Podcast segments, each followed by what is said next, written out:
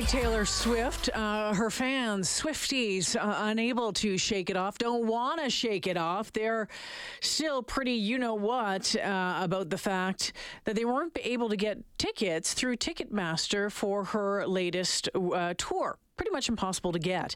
Millions of Swift fans crowded a presale for her long awaited tour, resulting in crashes, prolonged waits, frantic purchases.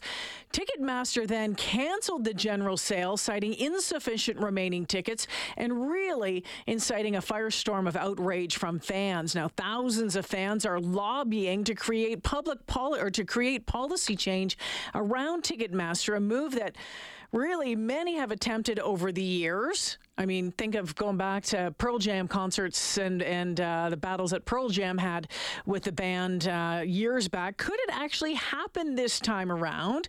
We are seeing American lawmakers get involved as well. Timothy Dewhirst is a professor and senior research fellow in marketing and public policy at the University of Guelph. Uh, Timothy, welcome to the show. Uh, thanks. are you a Glad Taylor? To be here. Are you a Swifty, Tim? uh, I am not. Um, I think a lot of those fans that were uh, very frustrated and left waiting uh, unsuccessfully for tickets were typically parents uh, trying to buy on behalf of uh, their sons or daughters, and a case, a lot of cases, young daughters that were really hoping to be there. Well, you know, it's interesting. I was reading a report today, and it said that some of Taylor Swift's fans want you to know three things. They're still not 16. They have careers and resources, and they're angry. Mm. and they're saying that's mm. a pretty uh, big motivator, and they're kind of banding together to try to push for change. Now, you've been watching this for a long time. I think I mentioned Pearl Jam, and you tried, was it Pearl Jam? You tried to get tickets for a Pearl Jam concert recently, and that ran into the old uh, challenge and dynamic pricing issues. Yeah, it, it, we've actually seen uh, this, you know, before Taylor Swift, uh, where it was an escalating issue of uh, Pearl Jam with their recent tour, and then Bruce Springsteen announcing uh, next year that he'll be touring in the U.S. And uh, there were a number of fans uh, pretty outraged with the escalating prices of where uh, with Bruce Springsteen's tour next year, I mean, it was pretty common to have uh, tickets priced at about five thousand dollars a seat you know, and this is in a venue that's a hockey arena of about 20,000 people. Mm-hmm. Uh, so it's not, we're not talking $5,000 for the front row. Um, we're talking, you know, in some cases where it might be towards the back of the arena, uh, and you're paying that kind of price for a ticket. That uh, dynamic pricing thing, yeah, it's it's got a lot of people really frustrated. Uh, do, you know, Timothy, when it comes to um, you know the concerts and you know Ticketmaster seemingly has the monopoly on on all of this. Incredibly frustrating. We've seen the push to have it changed in the past. Do you think it's possible that there can be policy change with this company and the way things are done? Uh, well, there certainly is more and more attention and momentum of looking, you know, relooking into the matter. And so, uh, you know, my understanding is that U.S. Congress is to hold hearings on Ticketmaster issues uh, now after this uh, Taylor Swift debacle. Um, but it really does go back to actually in 2010, uh, the U.S. Department of Justice did approve uh, a merger between Ticketmaster and Live Nation. Mm. And uh, I mean, there's many questioning why uh, that merger was permissible just because, uh, you know, uh, Live Nation now being the parent company, I mean, they oversee many of the high profile artists uh, and venues uh, where the concerts are being held. And so they have a control on many levels. It's not only on uh, you know offering the tickets uh, that are for sale. How much of this, though, do you think also falls on the on the shoulders of the artists? Um, you know, going along with this, buying into uh, whatever rules that Ticketmaster is being put in place, whatever kind of agreements Ticketmaster and the artist have put in place, because obviously there's you know there's a, there's a contract between those two, um, or is it just you know this is this is all we really have. So this is what we have to deal with.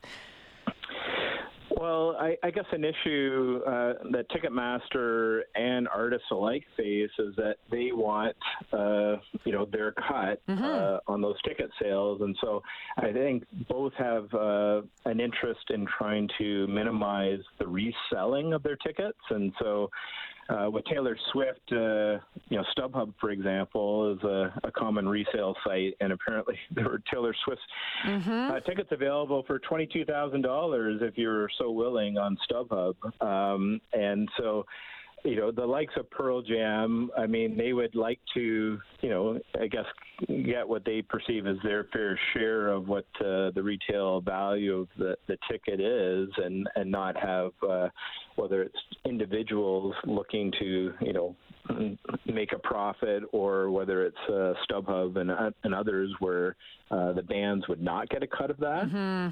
Um, in the case of Pearl Jam, too, I mean, I think they sincerely were concerned about the high prices uh, earlier in their career for their fans, but that was at a time when their fans were largely in their late teens or early 20s. Uh, but now, uh, you know, they you know that group is aged with them, and uh, they still have an incredible following. But it's uh, mostly middle-aged fans that uh, follow them now, who do have a different discretionary income, um, you know, than than the past.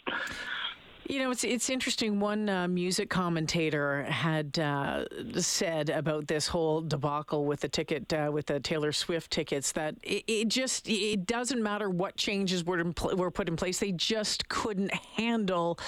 Uh, the number of people wanting tickets. They underestimated the number of people wanting tickets. What do you say to that? Um, well, I guess for one, it's uh, quite a compliment to Taylor Swift of mm-hmm. uh, you know the, her popularity, and uh, you know, good for her. Uh, but uh, I am surprised that uh, Ticketmaster seemingly was, you know, unable you know, to they were suggesting, yeah, unable to do it, and they were suggesting that it was historically unprecedented the demand. But why I'm surprised uh, about not being able to deal with it is because this was a pre-sale and it was supposed to be among you know so-called verified fans, mm-hmm. you know, where they were trying to deter bots and and scalpers and so on and the reselling. And uh, so this wasn't offered to the general public. This was only for you know, supposedly for verified fans. So they should have had advance yeah. notice of how many people were so verified, and uh, and that's why it doesn't make a lot of sense to me that they seem so surprised because uh, they were seemingly uh, trying to anticipate what the demand would be. It's. Uh, I think the one thing that really gets a lot of people really upset is is the, the, scalpers and, and the bots who buy up all the tickets. Like you said, you know, my goodness, I, am looking at I'm looking at tickets and there's already stuff for sale on StubHub, and I, and people are trying to figure out how that happens and what can be done about that. Yeah, it, it's certainly uh, a challenge and. Uh, um, it, uh, you know, I guess, it, you know, it certainly has always existed on a small scale level where some people would not genuinely, I guess, be wanting to necessarily go to the concert, but would, uh, you know, buy in certain quantities with the hope of, uh, you, know, you know, making a, a profit of doubling the price of what they, yeah. they sold the ticket for. But, uh, you know, with bots, it's obviously on a far different scale um, than just an individual trying to cash in. Yeah, it's pretty wild what we see Tim, want to thank you for joining me this afternoon. I appreciate it. Oh, my pleasure. Yeah, take Thanks. care. Okay. Timothy Dewhirst is a senior research fellow in marketing and public policy, Department of Marketing and Consumer Studies at the University of Guelph. Uh, Peter says, you know what? That dynamic pricing is so dumb. I bought tickets to Blink 182 on pre-sale, went and looked an hour later, and the seats right beside me went up $70 each. You know, it was interesting. Um, you might have heard that Garth Brooks has announced uh, a residency in Vegas.